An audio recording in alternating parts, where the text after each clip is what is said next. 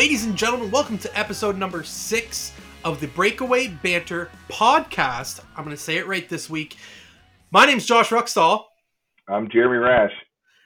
And together we make the Breakaway Banter podcast. It's a podcast for hockey fans by hockey fans. We don't pretend like we're insiders, we're just fans who love hockey. And we start out every week with our teams. And Jeremy, uh, recency bias, your your team can take the take the start. Oof, oof, big oof. Uh, the Canucks had their way with them last night. Uh, it was it was real bad. Um, actually, you know, the Rangers played a good, strong game. Demko was really strong. Uh, and Shesterkin let in quite a few off rip that uh, that he probably should have had. But geez, uh, Pettersson had a beautiful goal last night. I can't even be mad at it.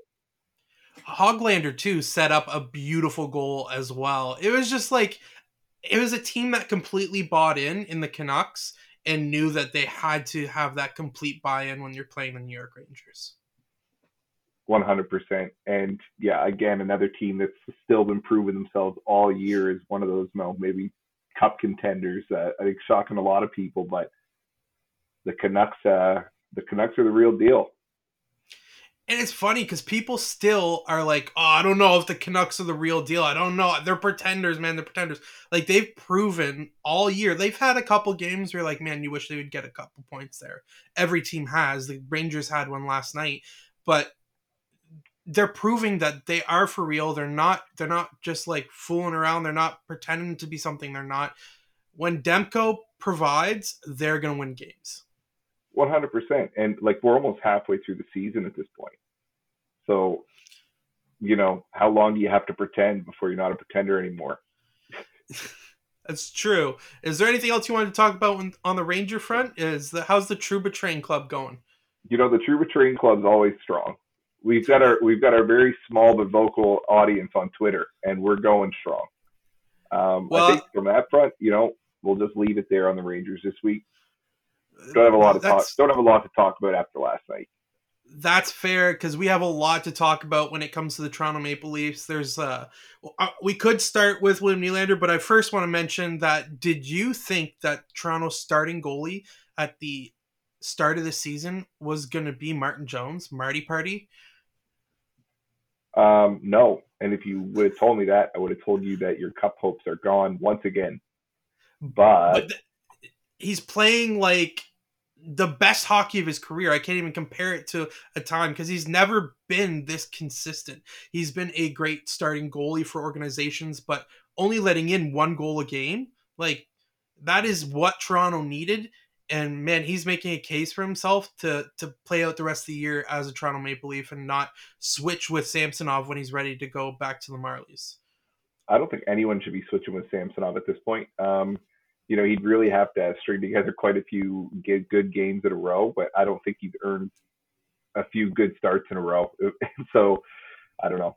Uh, it's it's good to see them finally getting some good goaltending because it's such a waste of that beautiful forward group every year that they don't go deep in the playoffs and and like like we said at the start of the year with John Klingberg, um, you, you hate to see a player's career kind of waver like this, and what's next for him because like with Samsonov, it's a lot of mental health reasons why he's it's it's confidence, it's mental health. He said his mental health hasn't been great. Like I think in the new NHL, we should be looking at maybe LTIR, including mental health reasons that you can't play.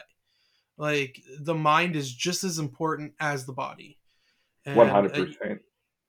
And you want to see him succeed, and and like like you hate that the only option is you wave him to go to the Marlies. Like he should have been able to go to IR for his mental health sake, get stable, get calm, get his confidence, and then go forward.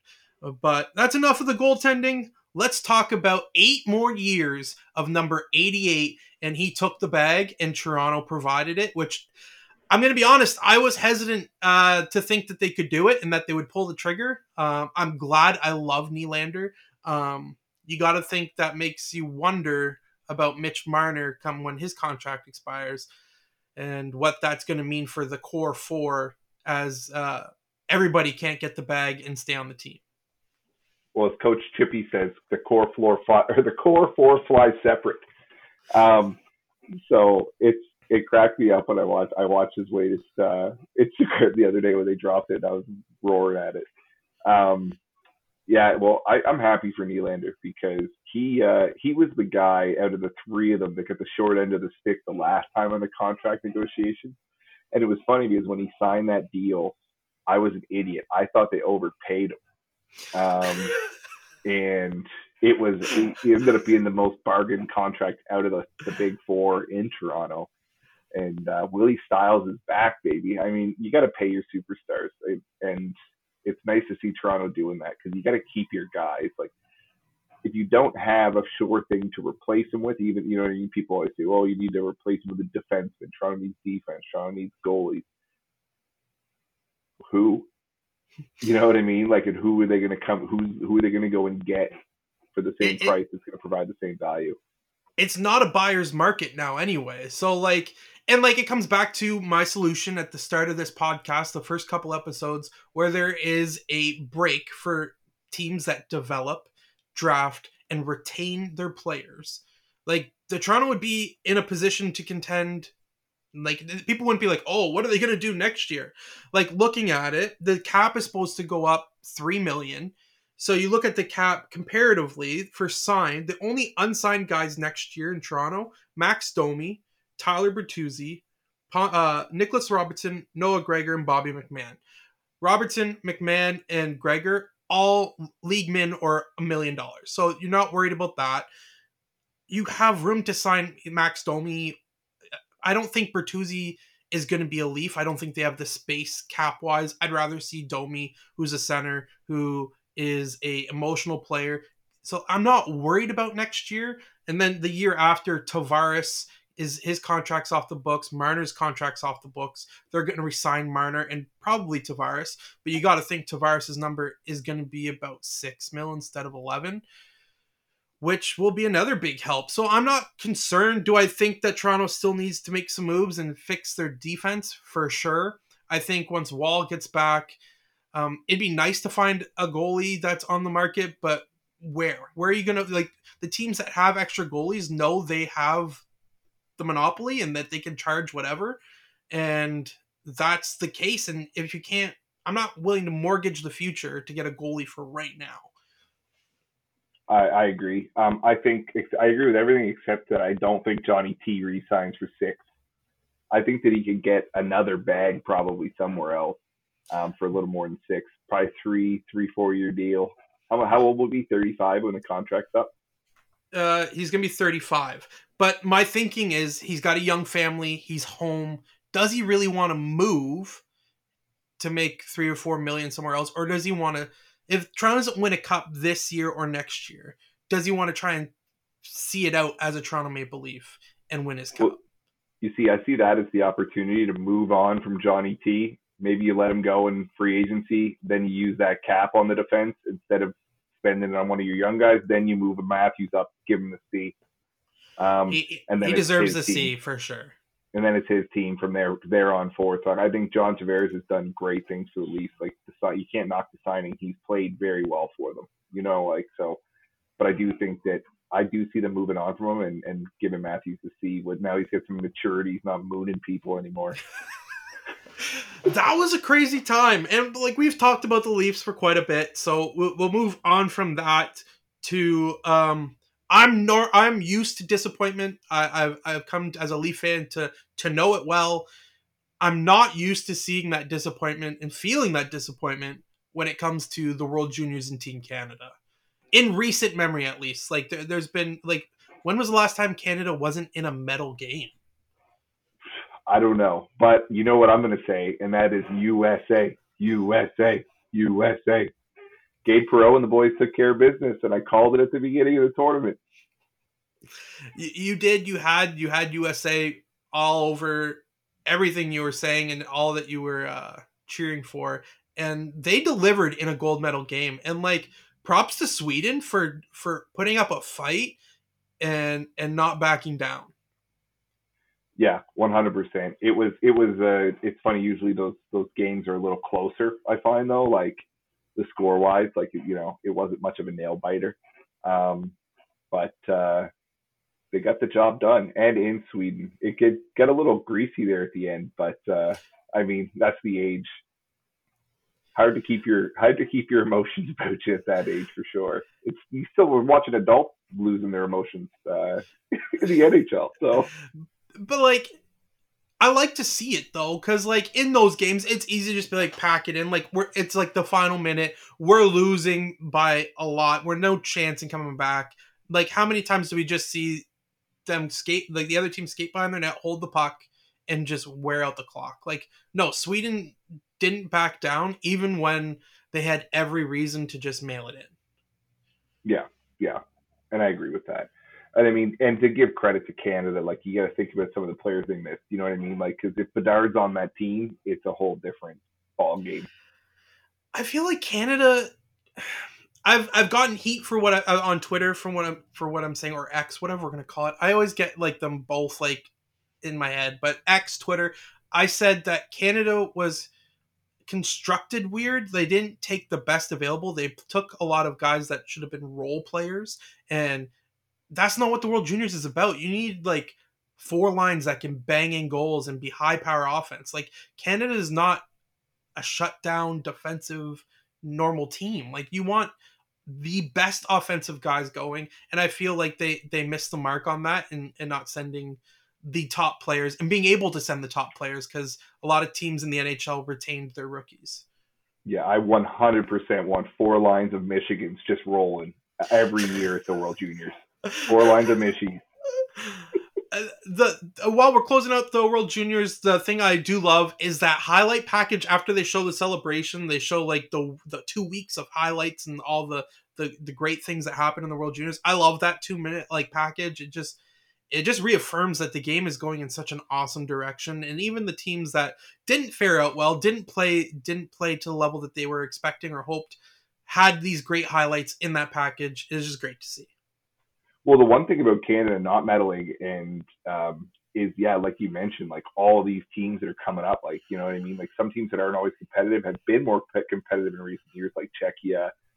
Um, it's nice to see Germany come away with a few wins. Like it's it's becoming a more well-rounded tournament. So like I don't know going forward how comfy Canada can be.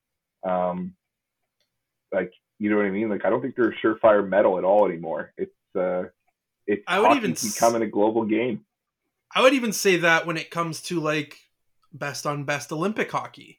Like you look at the US US team for the Olympics that they've got mock these mock teams done up.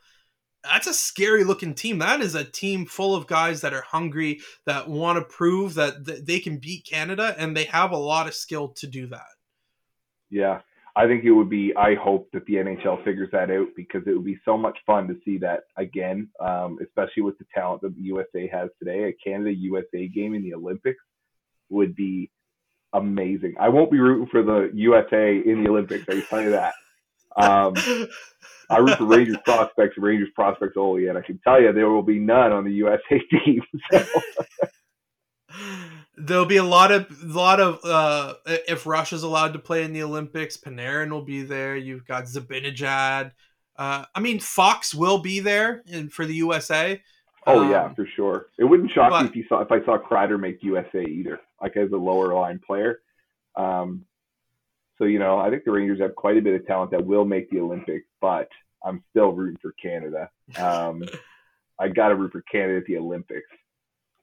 So the World Juniors were done. We washed our hands and we said, "We're done with the we're done with the kids. They're going back to university. We don't need to talk about them anymore."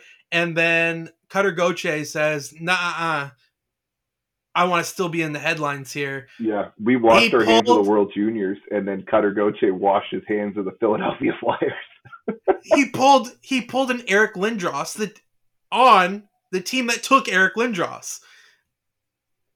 That is and and the quote and I give a lot of props to Danny Briere on this because he came out very reasonable, level-headed. He came out looking like he saved face a little bit until his broadcast team started speaking on the matter. And then boom, like that game, like at that intermission, I don't know if you saw this. They they said it had Kevin Hayes fingerprints all yeah. over it. I did see that, and I thought it was the dumbest thing you could ever do to somebody who most likely was never involved with it at all. I know Hayes has come out now and said that he had no involvement in it, but to just come out and blame a player like that, at the at, at, to me, I this is funny, but I have no issues when players are like, "No, I'm not playing there." Um, I don't blame you. I don't blame people for not wanting to play for the Flyers right now in their current state. Like whatever Flyers fans come at me too. Um, but you know, you guys throw snowballs at Santa Claus and you wonder why nobody wants to play for Philadelphia. Um, like I don't know what else you need from me. Like I, it's just it's crazy. And then the reaction that he's getting, Cutter Gauthier is getting from doing this from Philly fans. That's why nobody wants to play there because how you act. And like, can you blame like Fox? Kind of did the same thing, not as publicly. He was drafted by the Flames, was a Flames prospect. Didn't want, told the Flames he didn't want to resign, and then they made a deal with the Rangers. Or did he go as a free agent to the Rangers? I think there was like a minor no. trade because he wasn't supposed to be as big as he was there was two trades. It was a, they traded two second round picks for him, so he was a good prospect. Like they knew he was a good prospect. I don't think they knew that he was going to be top five defenseman in the NHL prospect. Um, and almost immediately, like as soon as he jumped into the league. But it's funny. I say this is a little bit biased because only bad prospects have ever been like, I need to leave the Rangers. it's not like I've ever. It's not like they've ever lost a good one. They've only ever I mean, gained from it. I mean, Jimmy Vesey kind of did that. Vesey forced his way to the Rangers. Kevin Hayes forced his way to the Rangers. Um, Adam Fox forced his way to the Rangers because uh, JT Miller. Yeah, uh, did JT Miller? No, I thought he was drafted. He was drafted by the Rangers. Oh, uh, then he did the trade. The trade. He was in trade. Yeah. Yeah. Gotcha. So those guys I was just mentioning all like forced their way from being drafted onto the New York Rangers and not signing with the team that drafted them. Um, but yeah, there have been players like in the last couple of years, uh, like Lias Andersson and Kravtsov have both been unhappy and demanded trades, and then they were obliged um, and traded. Now, don't get me wrong, neither of them had the kind of uh, prospect profile that uh, Cutter has, so it does feel like a bigger loss. But also for Philadelphia, you got Drysdale in a second. Like that's not as uh, nothing to scoff at in return. Drysdale's already been in the league, and he's he's putting number making a name for himself. He's easily your number two defenseman. Like Drysdale is far and away your number two defenseman on the Philadelphia Flyers, and he's only what twenty one. Yeah, he's, he's twenty two years old. On top of that, you got a second round pick from Anaheim who isn't going to be good anytime soon. So it's essentially a late round first. Yeah, and the difference I, in draft capital was one pick. I believe Drysdale was sixth overall, and go and Cutter was uh, fifth overall. It's just two years difference, the 2020 versus 2022 draft. So a guy that was never going to play for your organization, you were able to get a top two defenseman and a second round pick. I think I think Philly did very well. I think Anaheim in the long run is going to look like bandits on this one because when you see their forward core, Leo Carlsson, Troy Terry, Zegras, uh, um, you've got now Cutter Gauthier, like that is nothing to scoff at, and that mm. is a scary forward group going forward. One hundred percent, and it's funny because like you see the like I was going through Twitter and looking at Flyers fans getting angry at it all day, and I'm like, honestly, you should thank them. Like you guys got a really good deal out of this. Like you know, he looks like a promising prospect, but like Drysdale is a promising prospect. He's showing it at the NHL level. Um, and to get a second round pick, again, like you mentioned, a high, most likely a high one. It's nothing to scoff at. That was a really good deal for a player who chose to not play for your organization. Um, and uh, yeah, like I'm a man of chaos myself, so I'll definitely be tuning in for the first Anaheim versus Flyers game um, where he's playing, just because you know like I like to rip on the fans, but also like I want to see how that pans out. Um, I'm assuming it will be a circus of booze um, for the entirety of the game every time he touches the puck. Um, but I also don't think that a, a kid that age should be facing this level of scrutiny from an adult fan base. What fan base do you think is more sour? The Islanders at John Tavares or the Philadelphia fans at Cutter Gauthier, who has never touched Philadelphia ice? it's you know it's sad that it's close. Um, but I don't think that there's ever going to be anyone that matches the level of pettiness that the Isles fans have for Tavares. Like if they're still booing it. We're talking about the guy's extension, potential extension right now. He signed a seven-year deal with the Leafs, and we're talking about. We're still talking. He said it's booed there. They booed his thousand point. What are we doing here? My last question on this: If you were Cutter Gauthier and you had to decide, you had to play for either the Philadelphia Flyers or the New Jersey Devils, where are you going? If I was him and I had to pick between who I was going to play for, yeah, yeah, it's funny because I don't hate Philly. I'm just disgusted with how they acted, like today or, and and and yesterday. Like I'm disgusted with how the fan base reacted to this. It's like it's just unnecessary, in my opinion. The but, Devils okay. should never play for the Devils. Like, but you're you're Cutter Gauthier. You want out of Philly, and you're told the only option is you're going to the Devils. I'm probably sticking it out with Torts, even if he plays me four minutes a night. Did you see? Did you see his quote? I don't know Cutter from a hole in the wall. he cracks me up, man. Like, I don't have any ill will towards Torts. I could see why a young player coming into the league with his type of personality, you know, hockey's changed. Um, might not want to play for him. I don't know if that had anything to do with the situation uh, or what happened in Philadelphia. I do think the kid probably should have met with Briere and them when they asked. At least give them that courtesy. But he's it's a all kid. just kind of blown out of proportion. Like yeah, he's like we're talking about. also a kid. Yeah. Like, like, can you expect like I get it, he's drafted to the NHL, he should have maturity. He's he's 18 or 19. He's still a child. He, he finished high school like last year. Like, yeah. give cut the him, kid. Cut him some slack, man. But again, so, Philadelphia, they don't cut slack. They cut throats. That's Philly. so moving on from that, um, the Sportsnet broadcast, as of late, has gotten a lot of scrutiny for being bland, vanilla, whatever. Last week, it was that um, Jamal Mayers defended um, Ryan Hartman's high stick to Cole Perfetti in the faceoff circle, uh, saying that that's hockey. I you would expect that. You have to expect that when when one of your players gets hurt, you you're you're going to be a target. Which is, and then Jennifer Botterill just stood up and like, good on her for this. She completely dismantled everything he said and discredited everything he said and just came back at this is the NHL. This is where we need to make the line, and there has to be a standard for how this is acting. And she did a phenomenal job. And another big soundbite comes out of this uh, Sportsnet broadcast with uh, Kevin Bieksa on Saturday night calling out our favorite rat on the podcast, Nick Cousins. I got the quotes here. Do you have anything to say on that before I read his quotes? Yeah, first of all, she absolutely dismantled that that guy. Um, and it, I, I don't ever need to hear another one of his takes again after that. Um, she she took care of that. He doesn't need to be on TV. See ya. Um, that was perfect. That was the exact. It, it's, it's funny because like I was screaming in my head when I was listening to him talk and go on about it, and then she said everything and way more than I could have ever thought of. Um, on the spot and in the moment, and it was like the perfect defense of you know where hockey should be going and how it needs to change and and how that exact type of mentality is what's holding it back. I thought she did a phenomenal job. I was just amazed. And Bieksa, I love Bieksa, but. but back to the bottle, that was great content. It was a great yes. discussion where she just clearly won.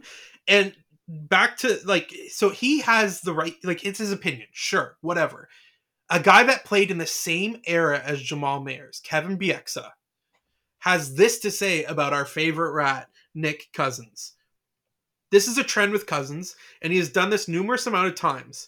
Ramming guy's head into the boards, there's no place in the game for this. He goes on to say, What's the common theme in all of these hits? Cousins is at the bottom of the pile in the turtle position. Not like Brendan Smith standing up and taking your medicine. This has been a common theme for this player. Somebody in the organization that he respects has to sit him down. Enough is enough. Or the NHL or the NHL needs to hammer down on him with a crap with a suspension for all these crappy hits. I hate them. That's a rat to me, and I'm sorry to say it, but he's a rat. Like, boom. Like a, a guy that played the game hard, knows about making hits and like, yeah, you answer for your hits, calling out Nick Cousins on the Hockey Night in Canada broadcast. It was I once again in two weeks was applauding what was said on Hockey Night in Canada, which hasn't happened in many years. It's been very stale and bland, like I said at the start. But two great sound bites out of uh, Hockey Night in Canada this week. And yeah, I honestly I love what Bieksa said. Um, and you know that's how you get the clicks, baby. You get you got to go controversy. Um, and you know some people like it, some people hate it, but that's why there's so much engagement in the content. Um, and again, like you said, like cousins, like for example, I, and I had no problem, and this isn't because I'm I, I'm going to stick up for the Devils. I had no issue with the Brendan Smith hit. He stood his ground. What was he supposed to let him do? Walk through the middle of the ice with his head down. I hate to see Bedard get hurt, um, but I didn't have an issue with the hit. And like ex said, he did take his medicine. He hurt a player, and he did that. Uh, and and then he he accepted the fight. He he understands the consequences. Um, so I don't know. It was uh, I, I, do agree with everything his entire assessment on Cousins. Exit to me seems like a guy that played the game a hard way, but wants to leave it a better place for the kids that are coming up to play in the future.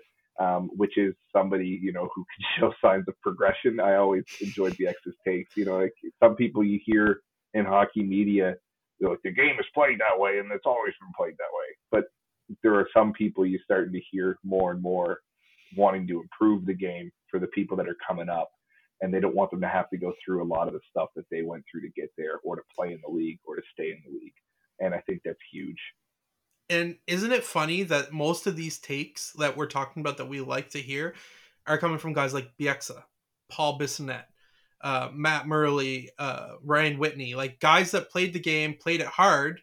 I mean, I don't think Whitney played the game a hard style. He was more of a skill guy, but still, like these guys that that played the game in a hard way and understand that the game has changed and that they're going to leave it behind them and they're moving forward with the game. Yeah, it doesn't mean that we're gonna the hitting's gonna get eliminated or that fighting's gonna get eliminated. It just means that like the rat behavior needs to cease. Like so, you know, there's a lot of dirtier things that are occurring, and people say it's because they, you know, they're policing the game too much. But I don't know. I don't think that's the reason at all. I just don't agree with it. I think that the you know the stick stuff. I the stick stuff always bugs me. I'd rather you fight someone than to slash somebody in the face like Hartman. That was disgusting. The thing that worries me about Nick Cousins is his such unwillingness to answer for what he's done. I worry that a time is going to come where we're going to regress to see the Bertuzzi Moore incident again, where somebody's just had it with Cousins and just decides that they're just going to clean his clock unsuspectingly, unwillingly. And I don't want that to get there. But at the same time, like the guy isn't ever going to answer for his hits, and he hasn't shown that he's remorseful or that he's going to not lay those hits. I uh, I got a terrible joke for you. You ready? Yeah, let's go for it. Why is Nick Cousins' porch full of Amazon boxes? Don't know. He never answers the bell. I am awful. Kick that me off the podcast right that, now. That is a terrible, terrible joke. Which okay, we're done. We're done with Nick Cousins, but we're gonna stay on things that we hate, and we're both fantasy hockey team owners, and we've got a couple things we want to talk about. And if this is you, we're talking about you. They're the p- types of people in fantasy that we hate, and I'm gonna start. The guy I hate is the guy that goes, oh, I, will put out like, hey, I'm looking to trade so and so, and he'll send me an offer where it's like he picked up the worst guy as a free agent and sent me that as the offer, and he sends it about a thousand times over. And I'm like, bro, you're offering me like cents on the dollar, and he goes, well, then don't say you want to trade him. Like, no, I want a fair trade. Like, give your head a shake. Yeah, I said I wanted to trade Jack Hughes. I didn't say that I wanted. uh Give him away. I, I didn't want Brendan Smith in return. it, but like, okay, so I like one of the trades I, I said I was like, oh, I'm looking to shop. Um, who was I looking to shop? Oh, I had Adin Hill before he got hurt. He was a world beater, great goalie. I got offered Samsonov. I was like, I understand I'm a Leaf fan, but no. And he's like, oh, okay, Jake Allen. I'm like, no, like, no, thanks. I'm looking. I'm looking for a guy that's gonna like not Shesterkin. I'm not expecting Shesterkin in return, but at least send me Georgiev. Like something. Yeah, I know what you mean. It's because he's on a good team and he's got a good. You know, he's he's going to get his starts prior to getting hurt. The value's bad. You got offered a pretty nice trade, actually. Um, we should bring that to the pod. You should you should mention that in the pod. Try to get a consensus. No, so I did accept the trade. You did take it. I did take it. So this week, uh, my pool is very heavy on goals, uh, assists, face-off, hits, blocks, um, and plus minus and penalty minutes. So it's like encompassing pretty much every stat. And I had uh, got offered. I owned Victor Hedman and Nick Suzuki, and in return, I was offered two struggling players um, that have huge upside potential in Adam Fox and Tage Thompson. And uh, I went with you. I de- deliberated it with you, and uh, see that is the kind of trades that I want to see. Like, if, if it makes me think, if I'm not instantly like, "Are you on drugs?"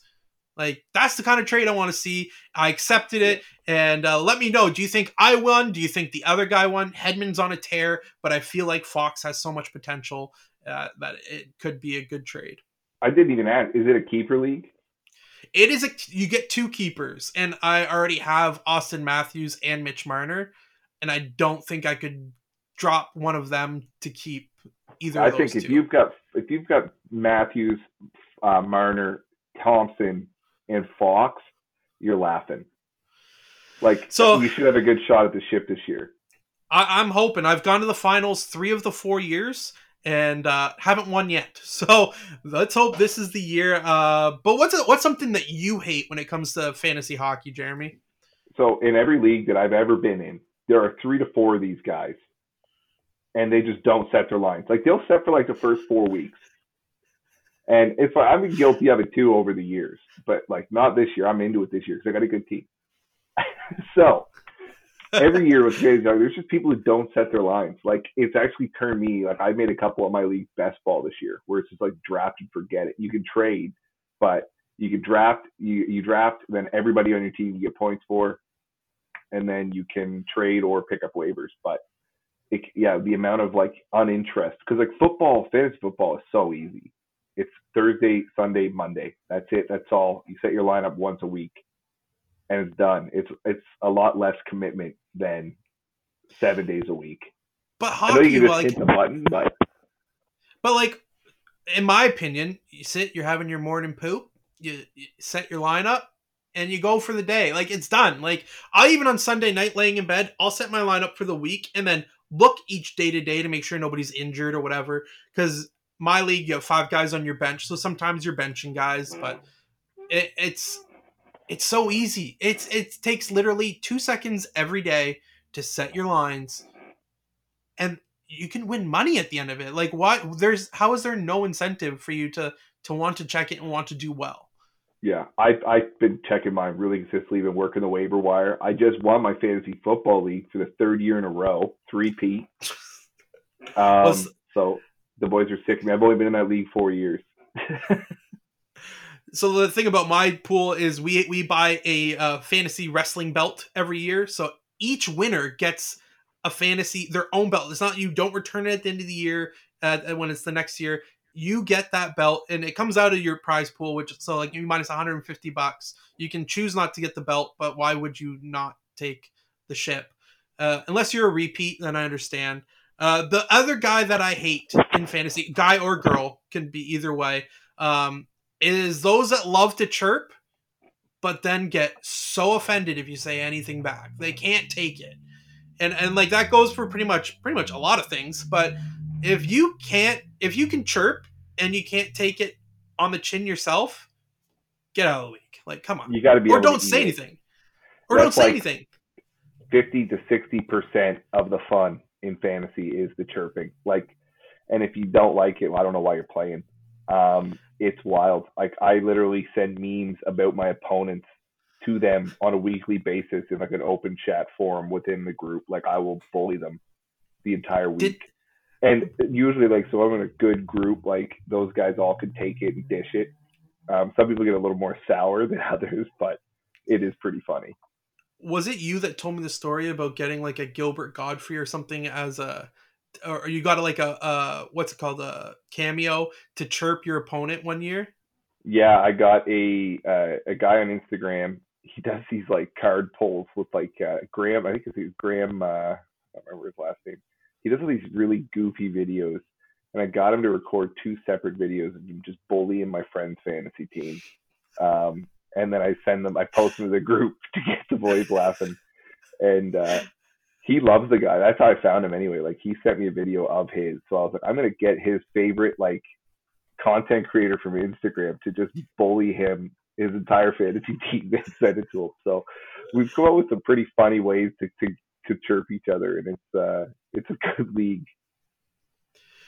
So moving from that, we talked on it briefly. Uh, you had nothing else to say about fantasy. You're you you only hate people that don't set their lines. I really just just set your lineups. Do it for the boys. Just set your lineups. Be active. Nobody wants to see your team one and twenty at the end of the year. Um, it's you know you should be ashamed. That's all I'll say. So we talked about it briefly. Um, Connor Bedard got smoked in the jaw. I mean, he got hit by Brendan Smith, who's much bigger, much stronger than Connor Bedard. Um, his when he hit him, came up across the face, fractured jaw. There's no timeline for Connor Bedard. Um, it looks like we might be robbed of one of the one of the greatest uh, rookie seasons since McDavid. Um, which again, McDavid was also didn't win the Calder his year because he got his leg snapped in half when he was chasing uh, icing and got hit. But Connor Bedard was 39 games played, 15 goals, 18 assists for 33 points in 39 games, almost on a point per game basis. And I'm going to compare that right now to Connor McDavid, but bear in mind who Connor McDavid had to play with. He was playing with Nuge, uh, Eberle, Hall. Like he had l- players around him who were very, very skilled players.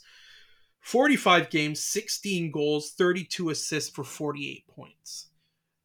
Like, it, it, on paper, McDavid had the far superior rookie season that he had.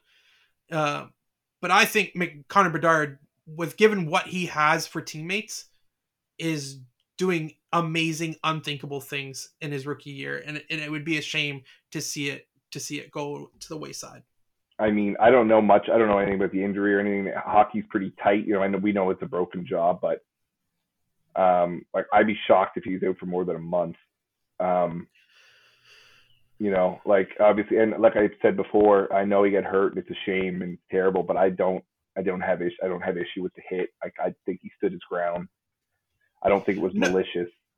I I agree with you. I don't think that. I don't think there was anything that you could change about that. It was a it was an unfortunate thing that happened. It was like I bring it to my Leafs because that's what I think of. Like this season when Timothy Liljegren had his uh, high ankle sprain with Marchand chasing the corner. There's like you hate to see it, but like it's a part of the game. Like you you, you can't avoid injury. It's a high pace, high high uh, offense, high like physical game. Um, but when you look at Bedard, if he do you rush him back? Do you say put a bubble on, kid, go out there? Like, no, I want him to be healthy. I want him to make sure that he's going to be good and that I'm not going to be forcing him out there and it and it's more painful and it's not going to heal proper. Like, do you put the bubble on the kid now and say you can't come back until you're like a hundred percent? Well, like, honestly, not... it it helps Chicago to just be patient with him because they're not going to win many games that he's out and they need rather they need to get a better pick to you know they need to get a better supporting cast around him um, for his second year. So in, I hope not. um, but they need to get a, a, high pick, and you know the like. So in my opinion, you definitely be careful with your franchise guy.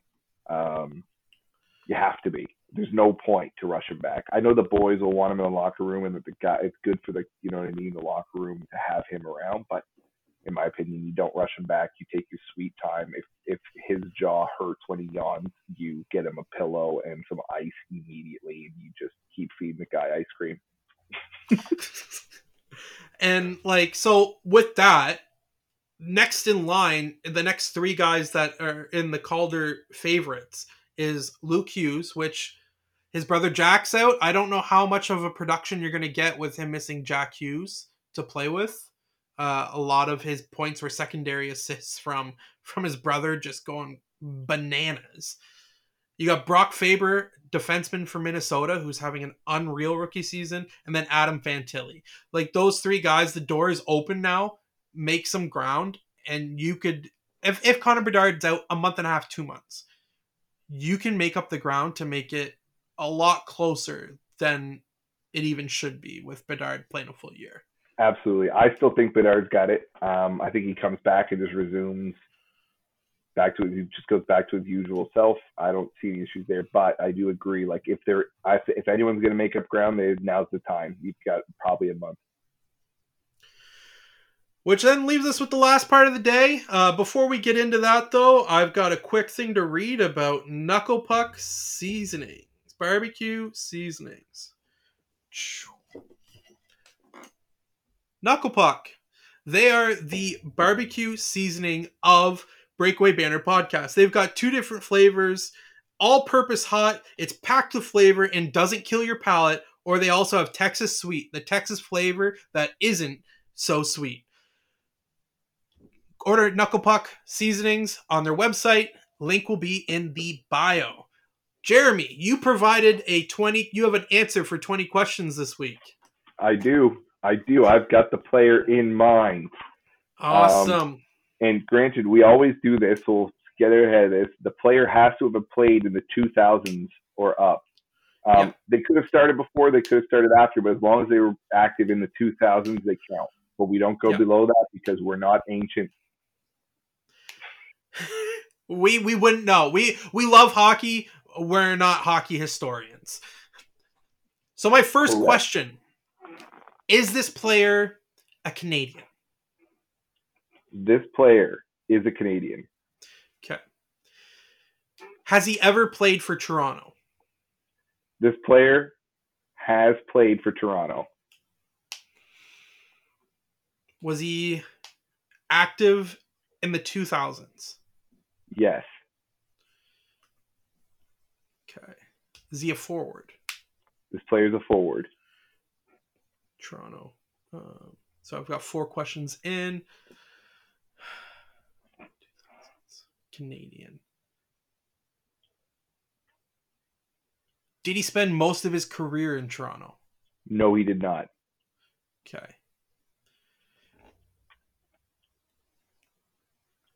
Was he a first round pick? Yes, he was. Okay. Is he still playing today? No, he is not. He is not. Did he play for Toronto later in his career? Yes. Joe Thornton. No. Dang it. Okay. Um, that's seven. I, I was so sure too. I was like, oh, it's hundred percent. Um, so he's active in the two thousands. Was it late two thousands when he started? Um, when he nope, it was uh, it was not the late two thousands when he started playing. Okay.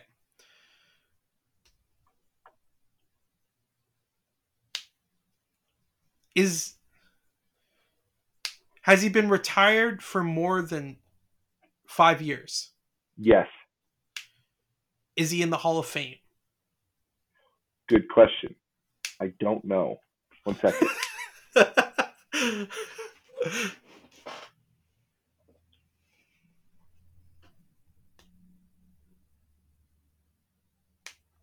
Bear with me, podcast.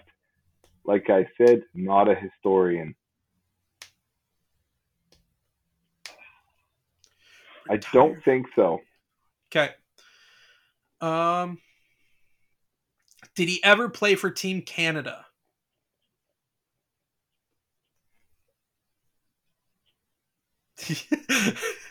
yes. Okay. Did he win a gold medal with Team Canada? Man, you're making this hard for me. If and you... I'm the one that's supposed to know. Yes. Okay. Played for Toronto later in his career first round draft pick. His a second last year was in Toronto.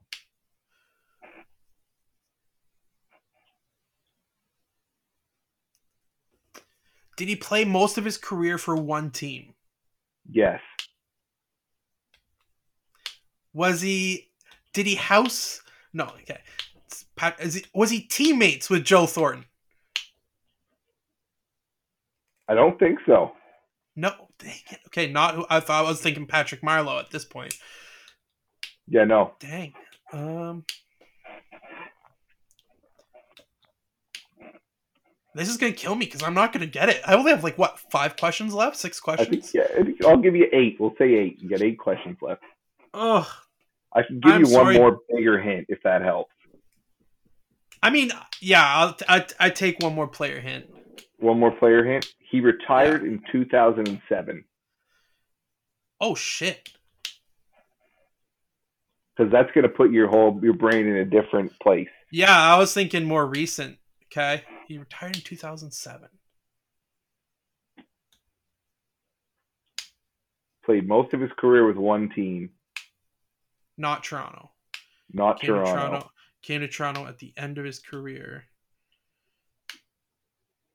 He's a forward.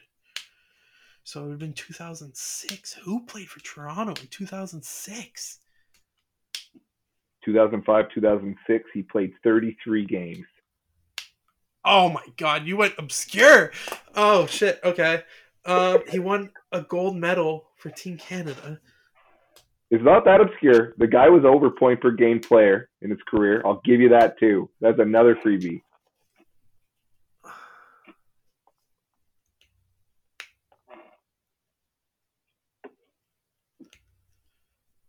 See, like my.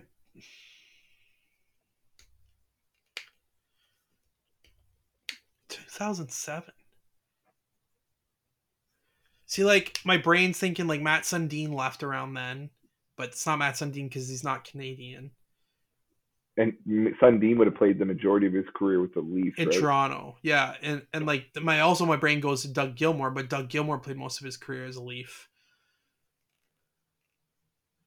Th- I, this is brutal for podcast fans. I'm sorry. Like I, I am letting myself down. I am letting all of you down. Like I, I don't even think I can. I can't even think of like qualifying questions. Did he play most of his? Did I ask? Did he play most of his career for one other team?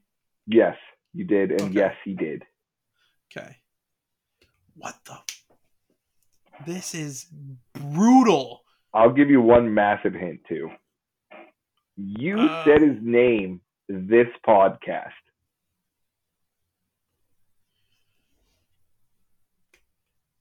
Jamal Mayers. Nope. I said his name this podcast. He's been referenced during this pod. This epi. What in the world? My brain.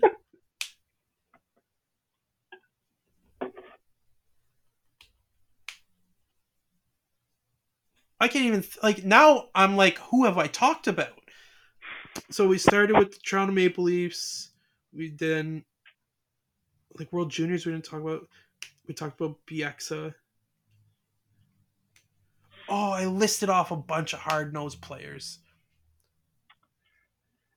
No, I, this is killing me.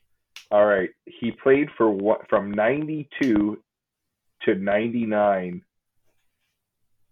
with the this metropolitan team.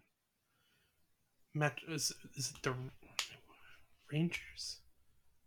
Ty, it's not Tie Domi because Tie Domi played most of his. I'm gonna have to give up because this is gonna kill me, and as soon as you say it, I'm gonna yeet myself like off of my roof here. He played all those years for the Philadelphia Flyers after he forced his way Oh my god, I'm an idiot. it's Eric Lindros. And As he soon played. as- oh. As soon as you mentioned that we were going to do a, a segment on Cutter earlier, I picked Lindros in my head because I was like, "What better segue and I have looked, and I looked, I was like, "Oh, we talked about." Oh my! I am an idiot. I was racking my like. I was overthinking it. This, I need to bounce back. So in two and weeks, I also I also purposely picked him because he played for the Rangers and the Leafs. frick. Okay, I'm gonna bounce back, fans. I promise you, I am gonna get the next one in ten questions. I am gonna be reading every history book. Every I'm gonna look at Hockey DB every day for an hour. I apologize. I've let all of you down. I've let myself down. I've let my family, like I, everybody. Whoa, I'm like in shambles here. I am rattled. How I did think I, you should not? apologize to Eric Lindros too while we're here. Eric Lindros. I am completely sorry that I forgot that you played for a short period of time for the Toronto Maple Leafs before you got your shit rocked and left the game. Oh. Left the, the This game. is the worst apology ever. it's true. It's like it's. Uh, I am disappointed in myself as a Leaf fan. I am disappointed in myself as a podcast host. I am just. I hate that we're leaving everybody on this note, but I apologize. Thank you for listening. Thank you for sticking around for what was my seven minutes in hell. Um, this has been this week's podcast. I am so Hey, disappointed. I you am did like, better. You did a better job than my Nick Cousins joke earlier. Okay, so I'll give you that. I'll give you that. and I apologize to Eric Lindros and beat him down even more. My words gave him another concussion. That's it for this week. Thank you so much. I'm Josh Ruckstall, I'm Jeremy Rash. Thanks for watching, and this, this this was our episode this week. Thank you so much. Like, follow, tell your friends.